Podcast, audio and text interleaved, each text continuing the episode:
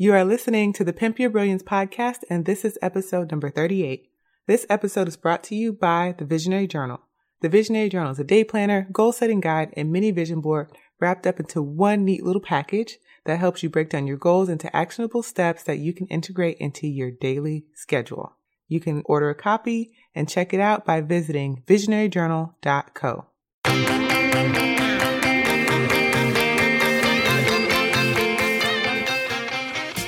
Welcome to the Pimp Your Brilliance podcast with Monique Malcolm, a show about creative people leveraging their brilliance to create their own opportunities. I aim to show you what's really possible when you shut down the chorus of fear and lean into your genius zone. You can learn more about this show and subscribe for updates by visiting keepchasingthestars.com/podcast. Hey, Star Chasers. Welcome back to another episode of Pimp Your Brilliance. I'm your host, Monique Malcolm. And if this is your first time here, welcome. The Pimp Your Brilliance podcast is a show for creatives who want to leverage their ideas and create their own opportunities. And I do this every single week through inspiring interviews with amazing creative entrepreneurs. And then I hop on the mic and share actionable strategies for you to try out for yourself. But this week we have another interview, and today's guest is Kyla Roma. Kyla is a Canadian business coach and digital strategist who worked behind the scenes in hundreds of businesses, from six-figure brands to one-woman shops. She helps business owners make their brands irresistible, profitable, and simple to run so their businesses aren't just successful, their work is measurable, and it feels amazing. And isn't that what we're all looking for? A business that feels good, that's simplified, that's growing, that's earning money, and it's not stressing us the heck out. So Kyla is great at simplifying marketing. As a matter of fact, in this episode, she's going to be sharing with us how she structured her business around her life and her family, how to give yourself permission to be human while moving your business forward, and 4 simple ways to simplify your marketing. So if you're ready, grab your pen and a notebook, and let's dive in. Hi, Kyla. Welcome to the show. Thank you so much for having me. I'm excited to have you on because, you guys, we've already been talking for a few minutes, and, you know, going into the show, I never know how guests are going to be beforehand unless I know them like personally. And the conversation's already been good, and she's already brought up so many important points that I can't wait for us to dive in into this chat. So I'm not going to waste any more time. Let's just have Kyla introduce herself. Tell us about your business and how you make your living. Thanks so much.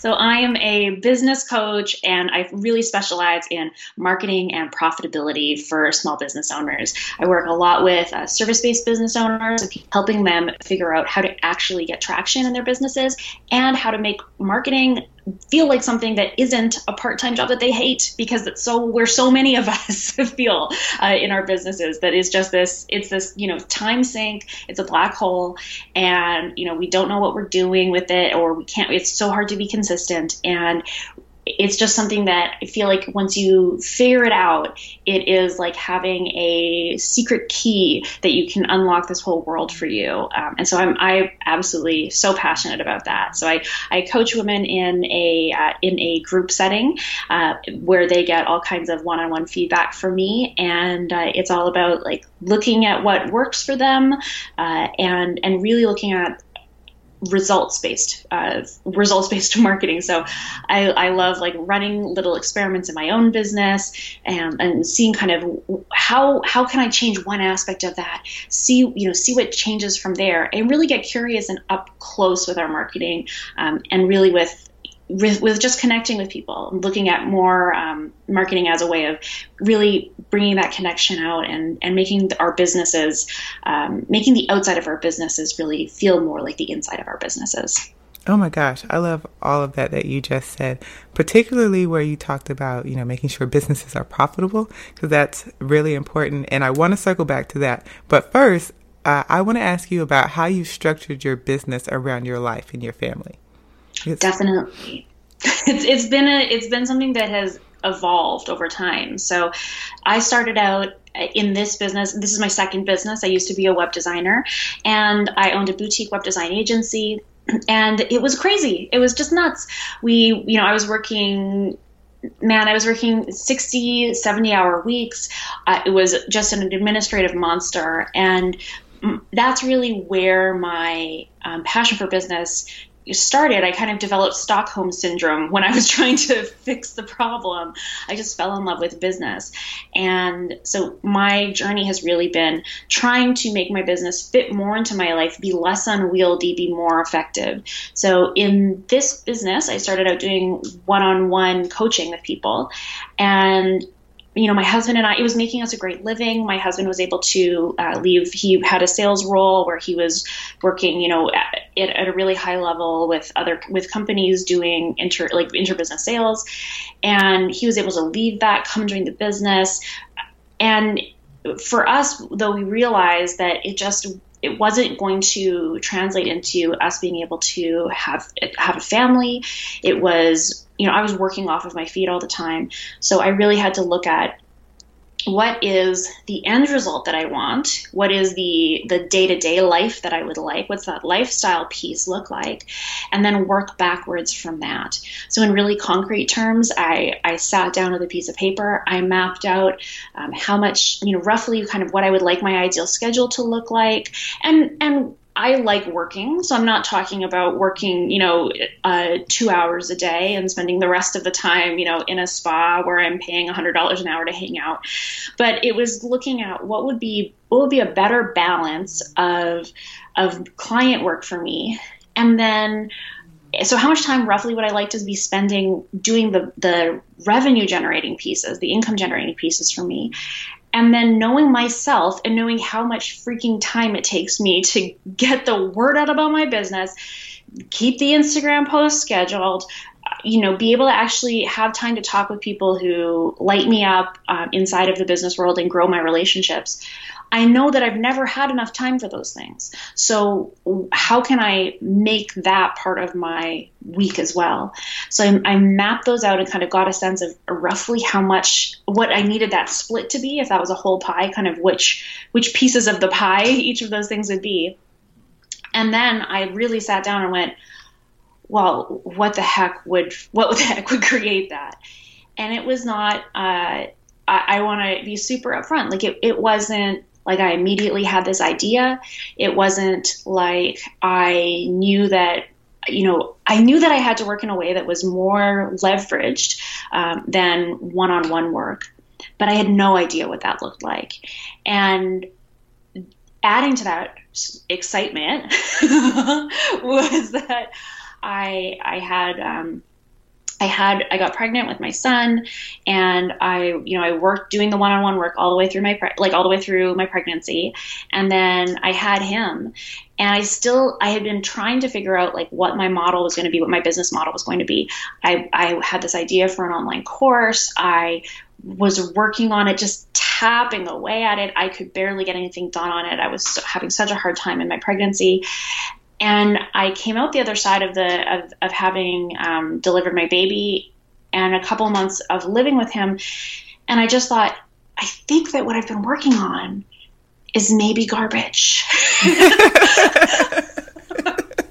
And doesn't that suck when you've sunk so much time into something and realize like this is not going to work? It's not what I thought it was. And you have to scrap it. Like how did you feel coming to that realization?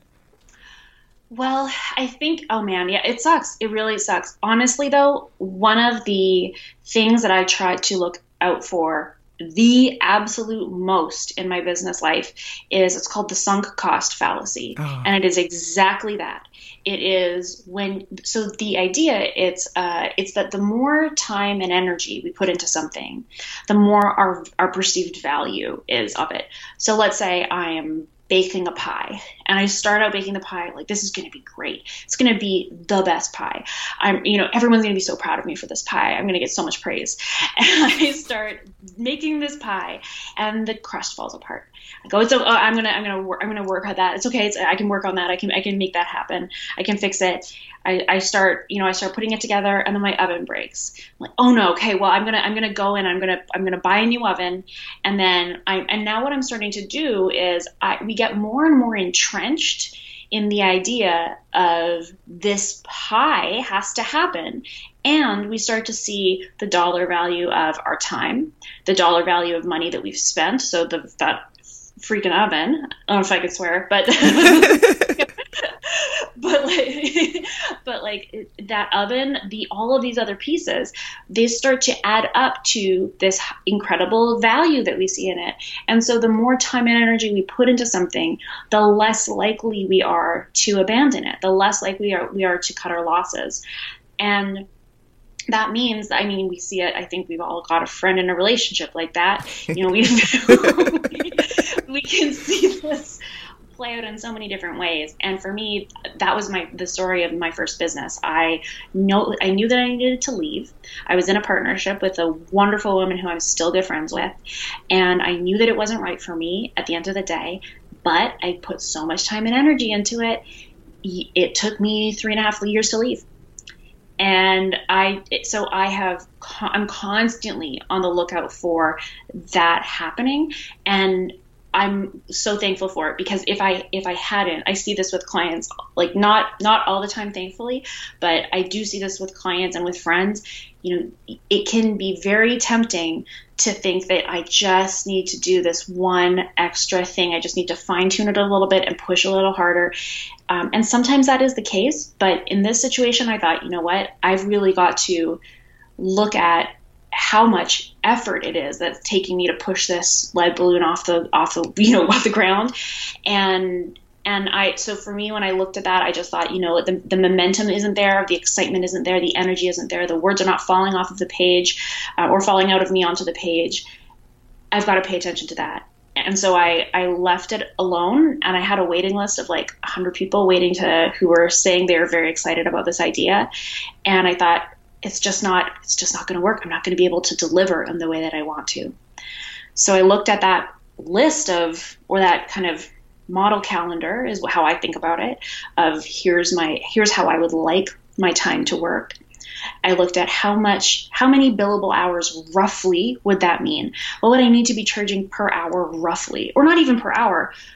If I was working X many hours a week, what would that turn into in income for us? What can I figure out in terms of what that would turn out into revenue?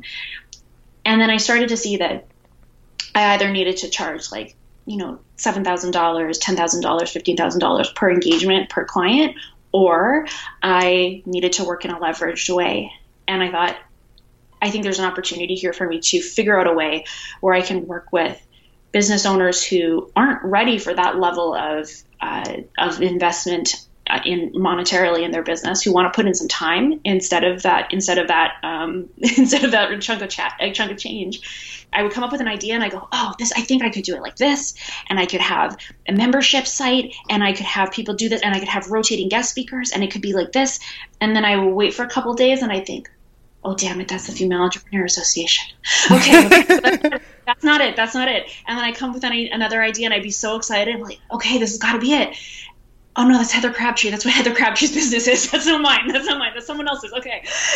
And it was so funny. Like I had to really cycle through a whole bunch of ideas first and really kind of get other people's ideas out of my head. I had to drop back from social media a little bit, drop back from being so in having other people kind of in my head.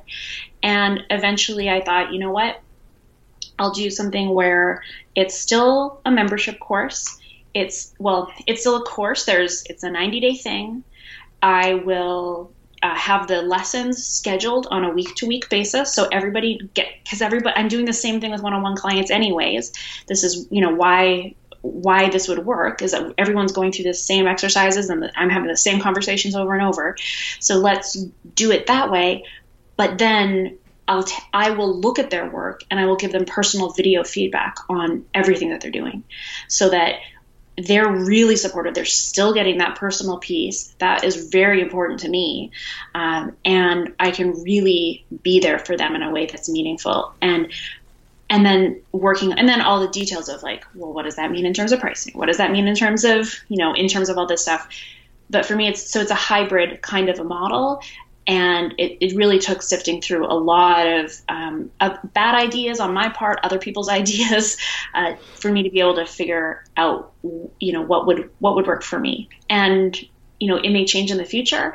That's totally fine. That's the fun part of this. That's why I love business design and looking at how can you take the different income streams that you have and really put them into something that's very unique for you that amplifies your talents. Oh, gosh. You said so many things. So at this point, you found this business that you structured around your life. So how does your being a mom and being a wife, how does that fit into everything? A big part of it is that, for me, a huge component was I can't be available on demand for this many one-on-one live meetings.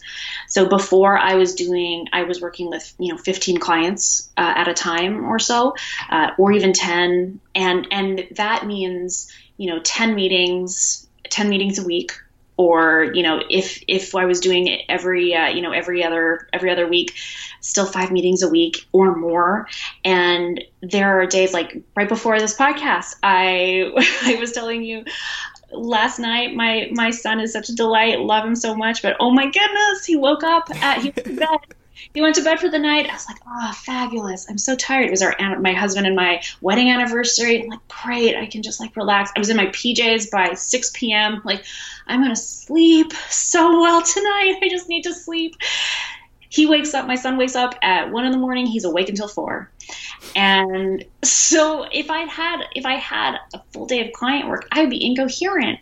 And so I needed to really look at how can I make things. I want to stack the deck in favor of success is basically how I look at business design, how I look at things. That's my kind of strategic perspective. It's how can I make it difficult for me to fail?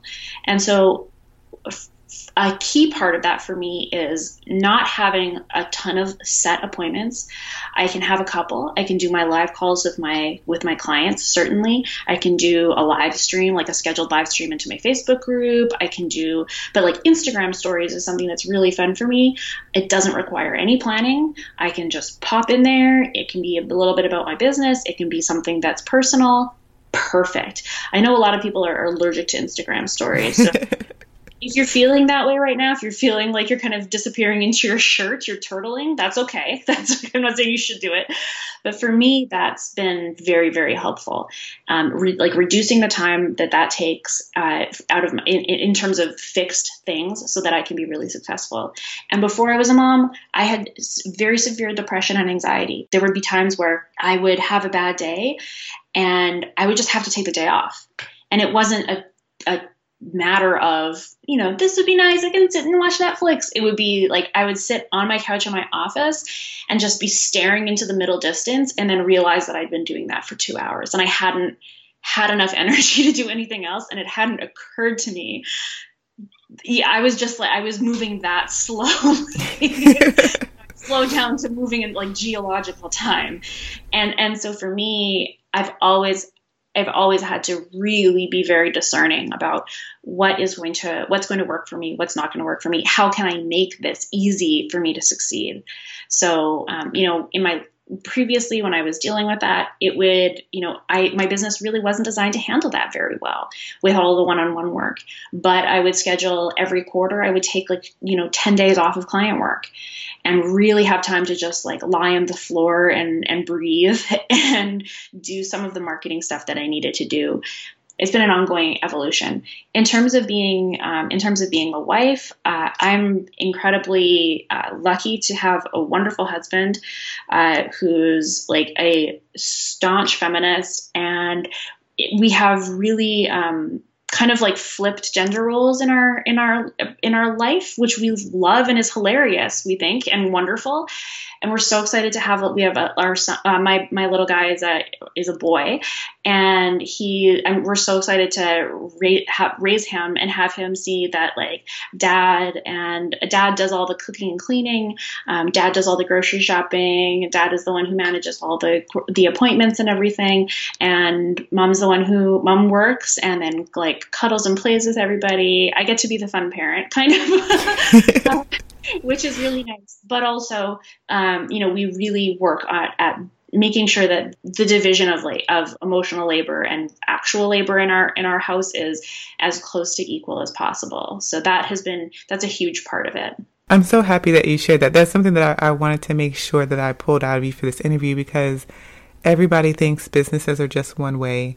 Everybody tends to think like the way that you run your business when you have a family is one way. And I love that you have intentionally structured your business around the way that your life works, whether it's dealing with parenting your son or it's dealing with health and your anxiety, your depression. You've figured out what's worked for you and you've been intentional about putting in structures in place that support that. And a lot of times people that I talk with just kind of think like, well, I just got to barrel through it. This is the way that it is. And that's, you know, that's it. And it's like, no, sometimes you have to just go back to the drawing board and think about, how can I make this better? Like you said, how can I make it harder for myself to fail? And I think that that's so smart that you guys have done that.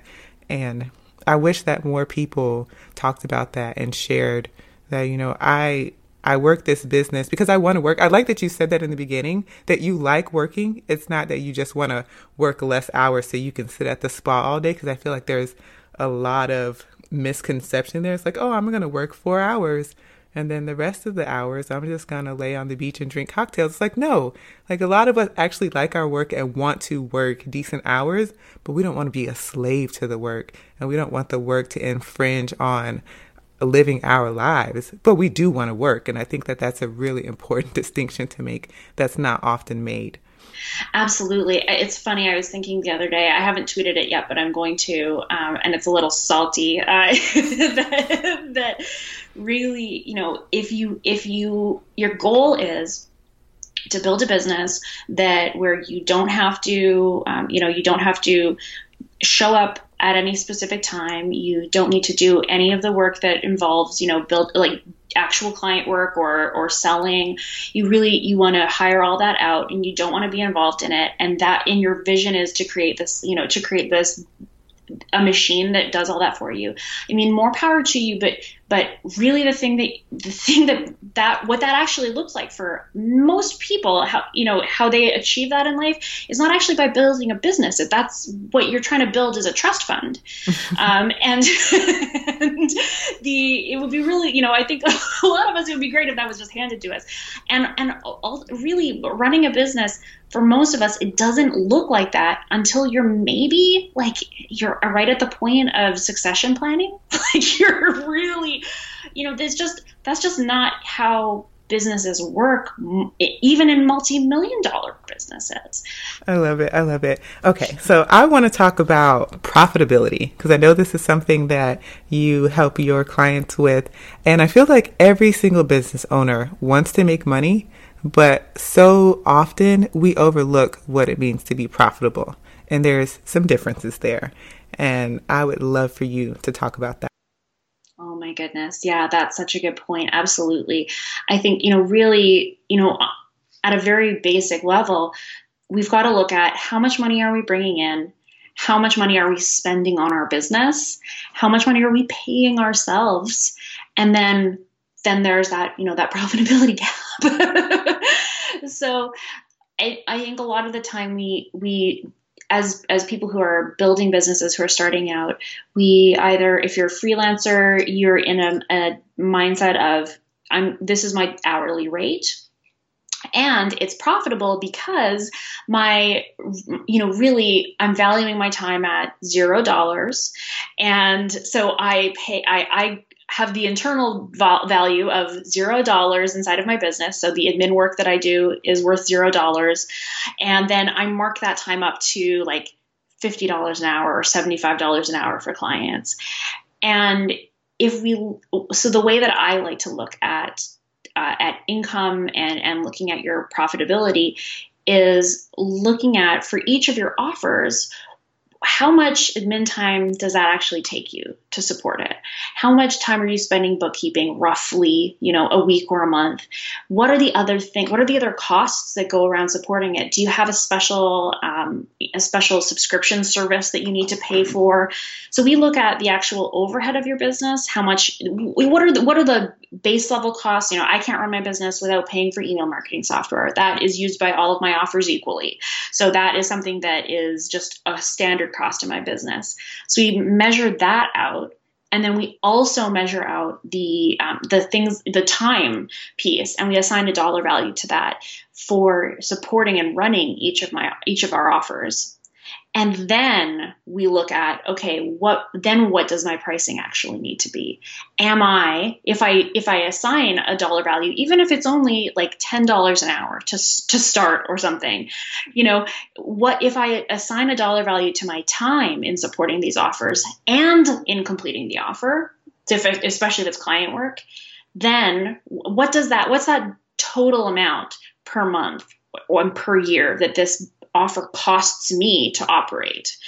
And then how do I mark that up to customers? I don't know, that's pretty granular, but like, does that make sense to you? Yes, that makes plenty of sense to me. Okay. So that is that gap of here's what it takes me to run this offer out of, in terms of time, energy, actual admin work, subscription fees. That's that X amount. And then I need to mark that amount up. And that's how I figure out what my actual kind of profitability per offer is. And then the other piece that I do is I do all of these checks and balances, because there's so many things that we miss out on. So I do that for every single thing that my clients offer.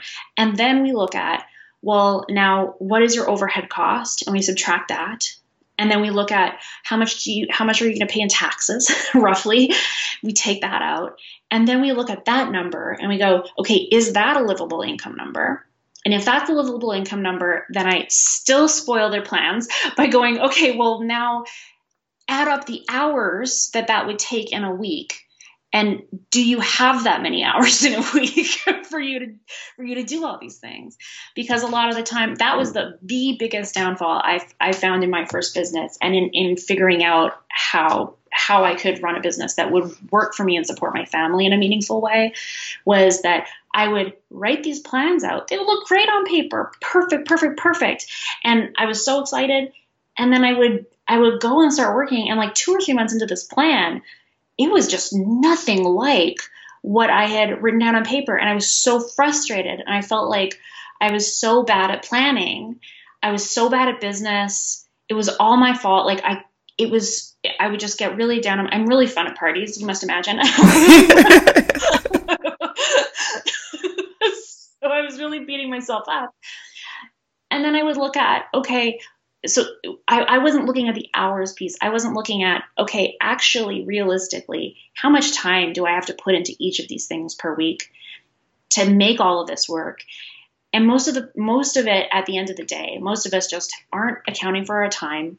If we add it all up, the different things that we're working on that we would actually need to do to make them sell, there's just not enough hours in the week. And then if we did work enough hours in the week, there wouldn't be enough time to actually get the word out about them. So most of us have too many offers. We're trying to move an inch in 12 different directions instead of a foot in one direction. And especially in terms of marketing, you know, being able to get the word out about something that you do and you love, about one thing, that's really hard. It's still hard for us. It's a learned skill. It's just not something that we, you know, I have a background in entertainment marketing. Like that's why I get traction with this stuff. I have a background in entertainment marketing. I've been blogging and being on social media since it started, you know, so for over 10 years. I've been blogging for 10 years and I've been on social media, you know, I think for 18 or something now. So that is how I know what works for me. I have all of this long history of picking up on what works for me and what doesn't. But I would like for other people to not have to spend 18 years like puttering around, bumping around in the dark. So for me, it's about looking at, I try to really help people. And I would encourage anybody listening to this to, even if you have a whole ton of offers and the things that I'm saying deeply freak you out, or you like, she can't be right about me, I'm the exception. Great. But to start, try focusing your time and energy on just one of them in terms of getting the word out.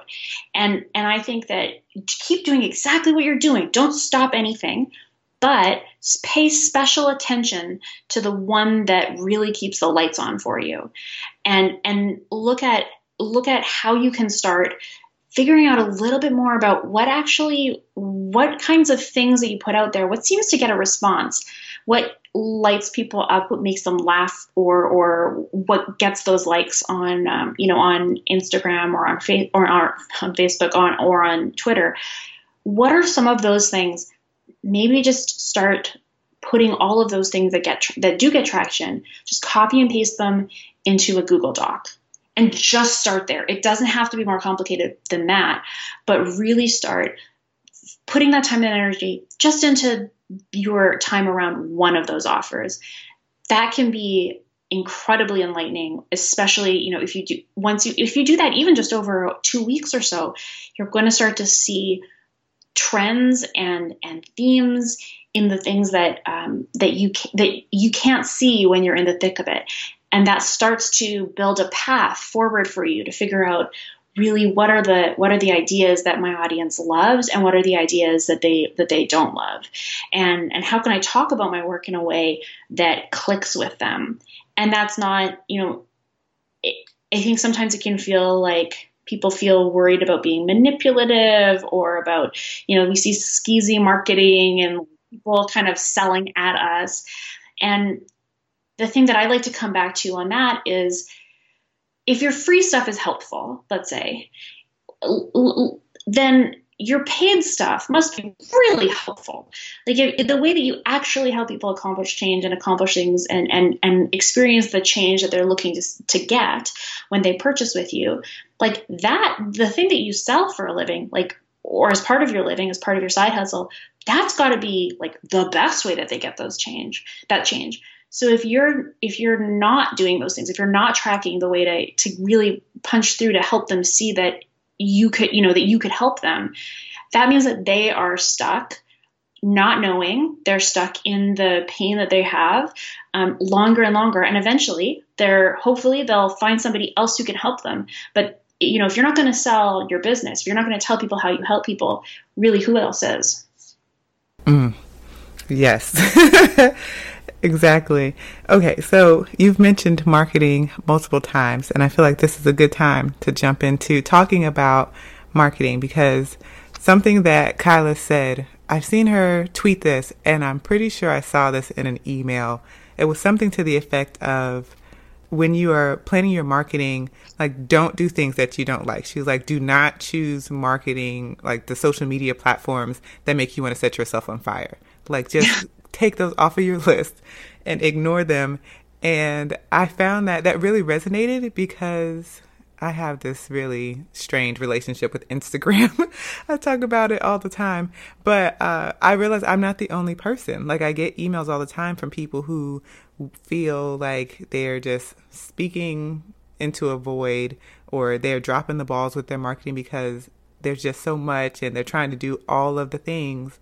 And this is like where Kyla shines with talking about, like, just say yes to the things that you need to say yes to, and like forget everything else. So let's talk about this. Absolutely. Well, I think it's so important that we give ourselves permission to be humans, and we give ourselves permission to mess up and to not do it right. And to feel like we're not, to feel like we're not doing it right, when really the only rules in this, are that you get to make the rules. So I think it's a helpful place to start is really looking at, like, what do you like doing and what do you not like doing? Now, if you really hate, a huge part of how you're moving forward in your business, like how you're trying to get the word out about it, the likelihood of you actually spending the time and doing that just plummets, and so you're going to create a situation where you're miserable and you're punching a clock. And I thought that's what we were trying to get away from, for most of us when we're running our own businesses. So I really think, absolutely, if you hate Instagram, then, you absolutely, this is your permission slip to abandon the platform completely. Like, just stop.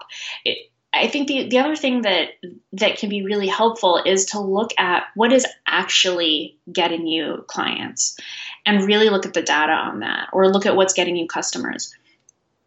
Even just looking at, one of the simplest ways I think to do this is if you're a customer, or if you're a client-based business, a service business provider, if you have a contact form or an intake form, an inquiry form, add a field in there that just says, how did you hear about me?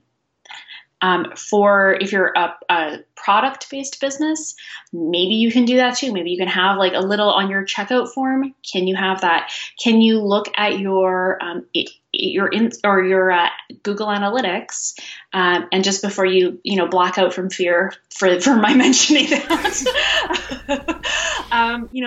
there's really, really simple, straightforward tutorials. I even have one on my website of how to, like, with 4 clicks, how to set it up so that you can go into your Google Analytics and it just tells you, oh, here's the goal for your website, is to drive people to make this purchase. How much is that amount worth?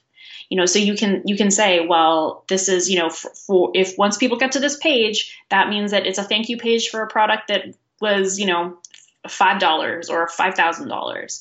So you can set that up and you can see exactly what it is that, like, drives people to your site. Even if you're using a Shopify site, if you're using a Squarespace site, all of these things have built-in details of where are your referral sources? How are people finding you?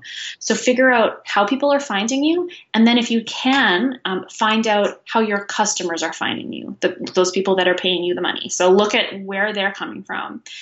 And that can start to give you a sense of, okay, like, this is maybe how much time and energy this should take up for me. And maybe I often find that the things that are taking up a lot of our kind of psychic space aren't the things that they aren't the things that really are actually even getting us customers or clients. So I think it's really appealing, the idea of, especially Instagram, man, like the idea of having a perfect candy-coated, beautiful shell that appears online and where you look glamorous and people find you and they go, oh, she's so beautiful and radiant and smart. And they go to your business and they're like, where do I drop off the unmarked bags of money? And like, of course that's appealing. Of course that's appealing. But I know from being in business and being involved behind the scenes in people's businesses, you can have 17,000 followers on Instagram and you can be making under $30,000 a year. That saying that, like, popular isn't profitable is absolutely true. So I really think, I try to look at, what are the things that you're doing right now that seem to be getting traction? How can you start to collect a tiny amount of information about maybe what are some of the themes there? And then look at what is actually getting people through the door, and start there. And if something feels difficult and frustrating, I mean, there are definitely pieces of my business that I'm less excited about. There are pieces, I think the idea that, like, if you do what you love, you'll never work a day in your life is just absolute bullshit. It's so awful. And so there are parts of my business that are totally a slog for me, but I find ways to put that time and energy in small pieces. I find ways to make it more fun for myself. I try to get curious. I want to know, if I think something is bullshit, I want to know what kind of bullshit.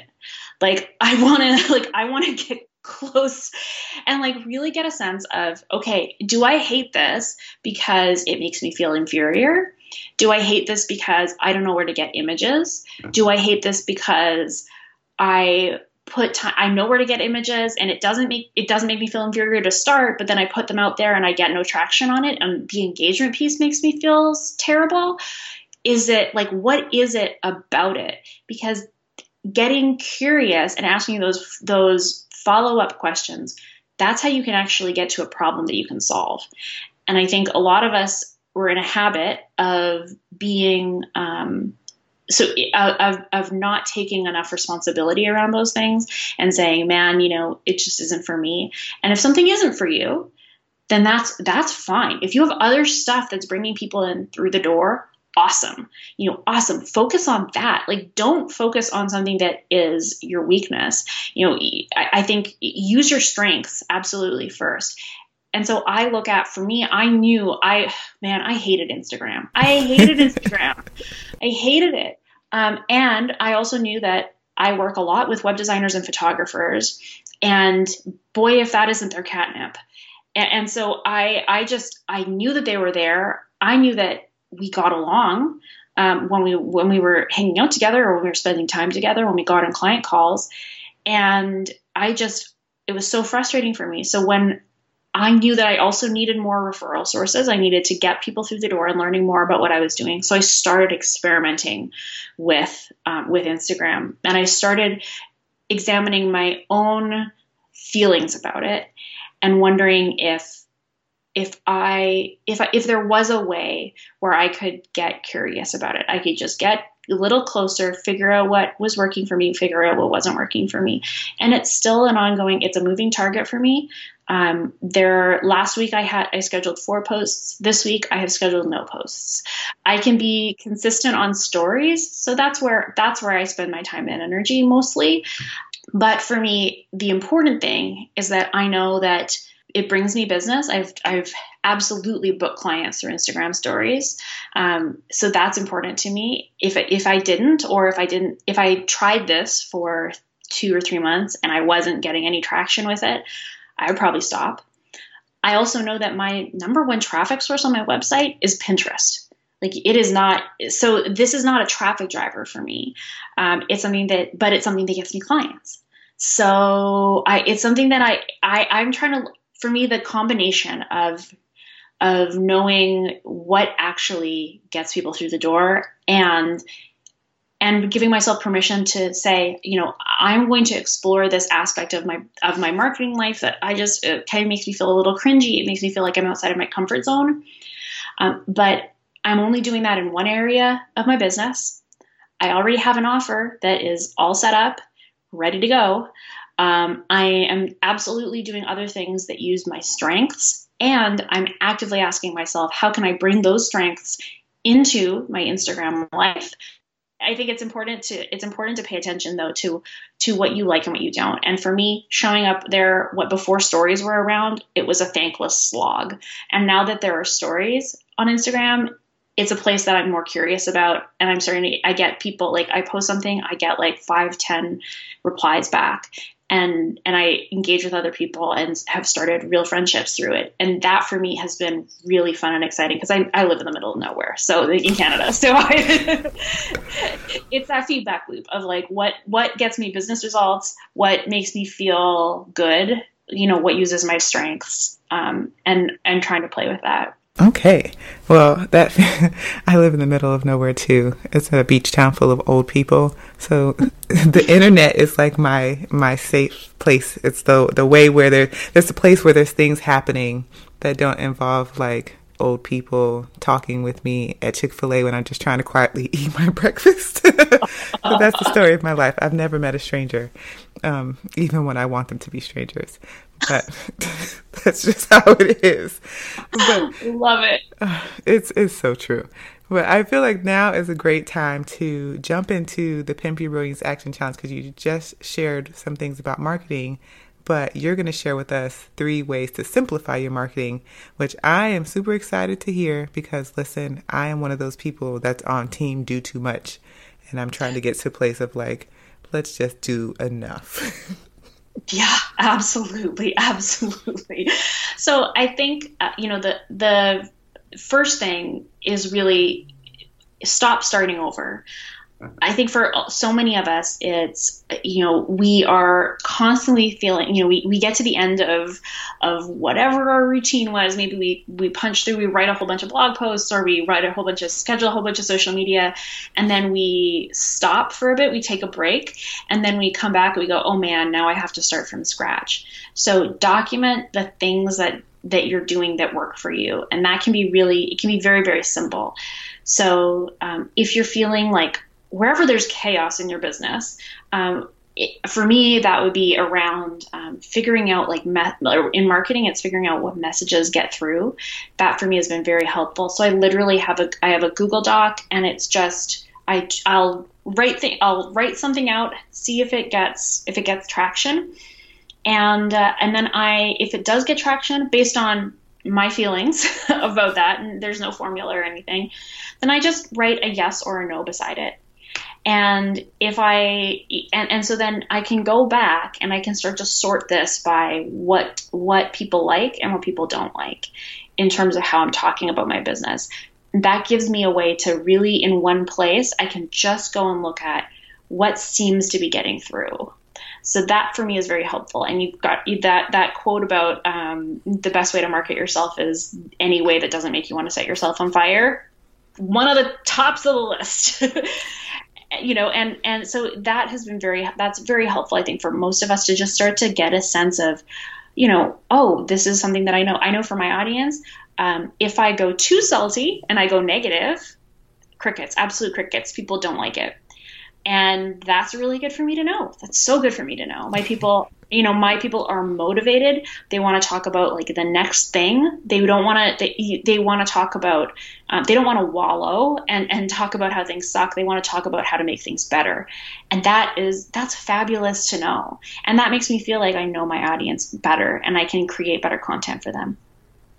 The next thing that I would look at is wherever you're running one of these little experiments in terms of simplifying things is to look at, I call it, like, making your own mentor. So think about who is maybe 2 or 3 steps ahead of you in business and on a specific platform. So let's say I want to level up my writing game in general. I want to look then for people who are writing amazing blog posts and amazing newsletters. And then I am going to follow them. I'm going to probably unfollow most everyone else out of my inbox. I'm going to create space for that. And then I'm going to just watch the types of things that they do. And I'm going to spend time, it can be 15 minutes a week, where I just go through and I look at some of the things that they're doing and I wonder, what's going on here? And I try to just look at it a little bit closer and see what kinds of things that they're doing. How are they trying to make me feel?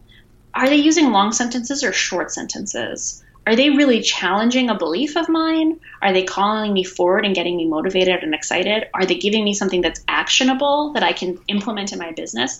What's going on there? So that for me, and I do it on Instagram as well. I do it because that's email and Instagram are the projects in my life right now. So I have a collection in Instagram where I save posts, and then I can just go back and I can look at them and see what kinds of posts do I like and think about how I could do my own version of that. The reason that, or ways that pro marketers are good at this is because they have a swipe file, and most business owners do not have a swipe file. So one of the things that I added it to my welcome sequence in my emails because it saves us so much time. A swipe file is literally just a place where you save things that are compelling to you that other people are doing. So then you can go, how could I do my own version of that? And it's not plagiarism. It's not about, it's not about copying other people. It's about looking at what is kind of going on in that piece of content? How can I adapt that so that it's really it's my voice, it's true to me, and I'm sharing from a compelling place. So it's definitely not copying other people or plagiarizing, but it's having a well of inspiration, kind of like how web designers or designers will have a mood board. This is kind of like that, but for creating marketing content. So find people who you really admire, who are doing what you want to do well, and then make a swipe file for their stuff that you love, where you can take something that they are doing, where they execute something beautifully, and you can just save it somewhere so that you can learn from that. Because, man, you're not going to learn unless you're in a place of really looking at what you know, really looking at like, how can I learn from this? How can I internalize this? How could I apply it? If you're just swiping or just scrolling on Instagram or, you know, scrolling through the feed, reading your email and trying to process your inbox, you're not in a learning headspace. So it's just really having that dedicated place to go back to and really approach your stuff in a, from that learning mind space. I think the other piece in terms of, so that can simplify, you know, that first piece around documenting kind of what works for you, that simplifies things because you're not guessing and you stop wasting time and you stop feeling like you have to start over. Having a swipe file and having a mentor kind of that you've made it of your own, that simplifies things because then again, you're giving yourself prompts to get started. And that, so those are things that you can do, just pop into your existing routine. I think that they can really help you to start to get that foothold of seeing what you're doing that's already working. I said that I was going to give 3, but I'm long-winded, as you've already gathered. So I'm actually gonna give you 4. The next one then is really, I think, that piece of stop doing anything you hate and stop doing anything that isn't getting you results. Busy work is a security blanket, and it can feel really, really like you're important and you're busy, and if you're doing all these things, but if they're not getting you results, then you're doing something that is taking you away from the things that, or from finding the things that can get you results, if you feel like you don't know what that is for you yet. So really stop doing anything that you hate, stop doing the things that aren't getting you results, and focus on running little experiments that can kind of, that you can start to get a sense of what could get you results. Then the last piece is, I think, one of the biggest misconceptions we have about how other people are doing this successfully in terms of their marketing is that they are sitting down on a week-to-week basis. They check a few boxes. It's easier for them. It takes less time. They do, you know, they just tap away at it in a very measured way. And it's so they just have it handled, and we just need to learn how to do it better. And that, again, bullshit. So the thing that I like to do is what I call a marketing sprint.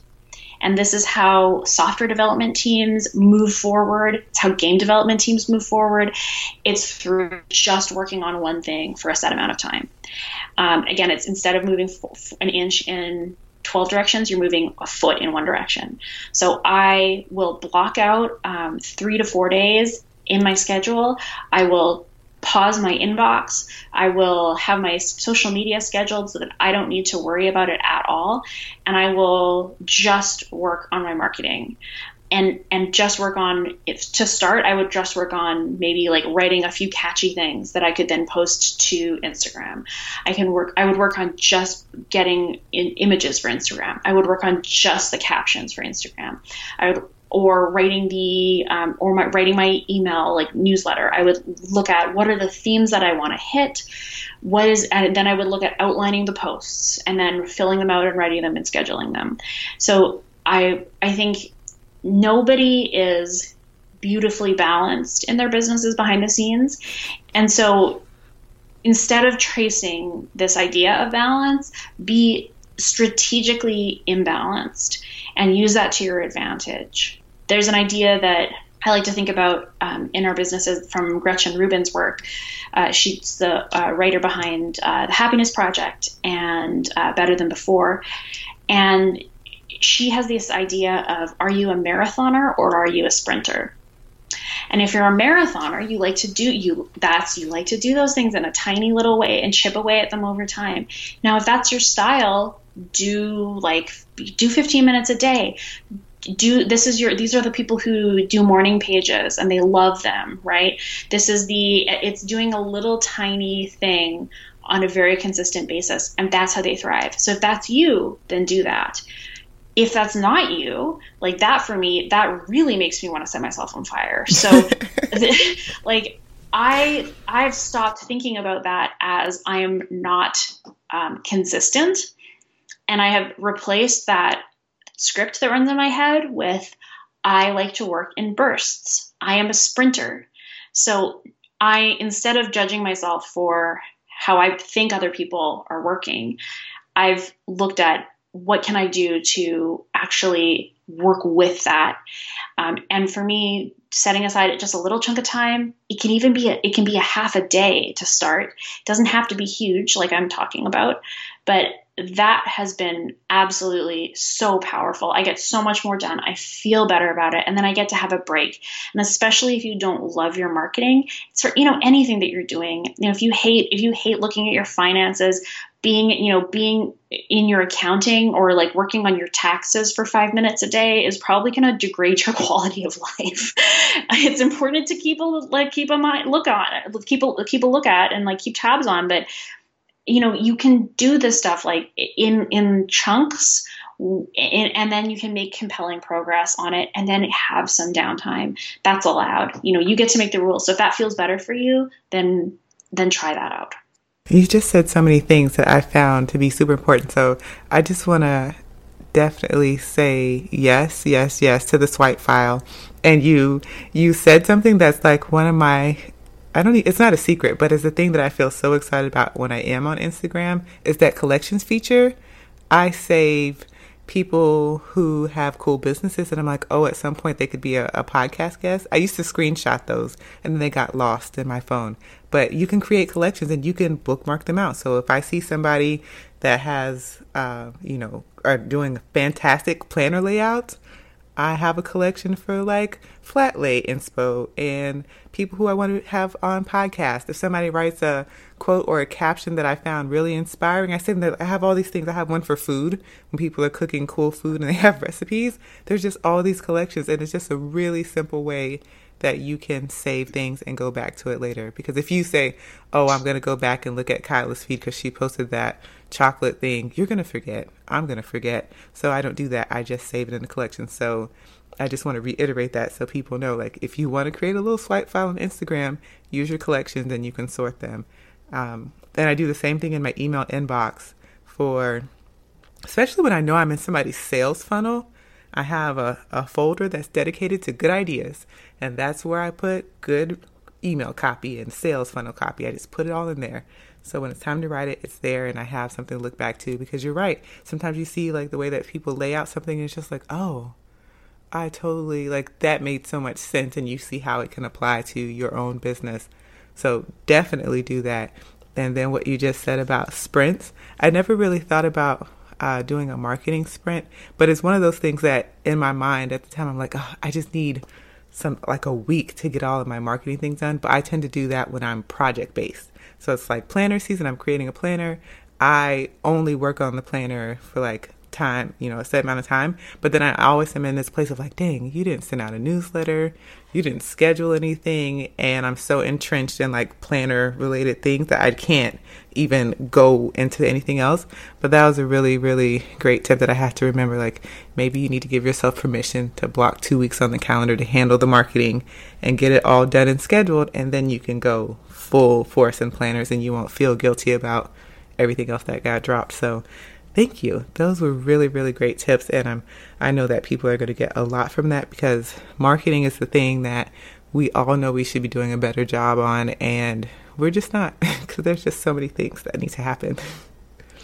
Well, and again, everybody feels that way. So like, if you're feeling that way, like, hand on your chest for a second, hand on your heart. It's okay. It's okay. Really, it's okay. And like, putting 5 minutes more of an intentionality into it, that's all you need to do. That's starting there. Amazing. You're already doing more than, the vast majority of people are doing. So those small steps, they add up, they build momentum over time, and they beget more small steps. Yes. Okay. So I love to ask, what are you reading? Are there any books that you've read recently that we should know about? They don't necessarily have to be business-based. I just like book recommendations, and so does everyone else who listens. Yes. Oh, my gosh. I'm such a book nerd. Okay. So business-related, I would say I just read a book called The Coaching Habit, and it's fabulous. It's about 7 questions that you can ask instead of giving people advice. And so it's a very powerful way. So when anybody asks you for advice, it's instead of telling them what to do, here are 7 questions that you can ask, and not that you can ask, that you should ask, and that will be more effective for getting them change. So that's something that I'm using inside of my work with my clients, really looking at how to, I want to give answers and, not be Yoda or anything. I don't want to just ask open-ended questions to everybody. I give answers, but look at for going deeper into the problem so that we can be really specific about solutions. So that's been really helpful. And then another book that I really loved recently, I love the author Tana French, and she writes this awesome fiction series, and it's called they're all inside of this shared universe. It's like about this Dublin Murder Squad, and so it's the detectives that are solving these murders. And she's just it's not super scary. I don't like super scary stuff, but it's like procedural, kind of Law and Order-ish, where you're following these cops around and they're solving really interesting cases. They feature women more than not. And they happen in a shared universe that's just very casually in there. So you'll be reading like another one of her books, and then all of a sudden in the background, someone walks by and says something, and it was like the main character from 2 books back, and you get to geek out about it. And she just writes so beautifully, and they're my catnip. They're my perfect. They're like just interesting enough, but not too scary. What was the name of the series? She writes, her books are they're talked about as like the Dublin Murder Squad books. Okay. But it's Tana French, and so Tana French, and she's fabulous. Okay, I'm gonna look it up because I love a good like mystery type thing. That's one of my favorite genres to read about. So it's on my list. Okay. Awesome. Okay. So if people want to find you online, where can they find you? They can find me at Kyla Roma. That's R-O-M as in mother A. So you can find me at kylaroma.com, and I'm on Instagram at Kyla Roma, and on Twitter and Pinterest at Kyla Roma as well. All right. Well, thank you so much for being on the show today. I love everything that you shared, and your story and just how you're doing things is just awesome. And it's just so many things to go back and like take notes on now. Oh, thank you so much. I really appreciate that. And if you don't mind, I would just absolutely love to offer your listeners a free version of my course. So I have a marketing course that's called Your Minimalist Marketing Plan, and I would love to offer them a free version. And they could use the promo code Chasing the Stars, and then they could get that for completely free. And it allows them to go through and actually plan out a marketing campaign to get the word out about what they do. Awesome. Okay, what's the URL for that? So they can come to kylaroma.com/marketing. kylaroma.com/marketing. I will have that in the show notes as well as the promo code. So definitely check the website for that. And thank you again. Absolutely. Thank you.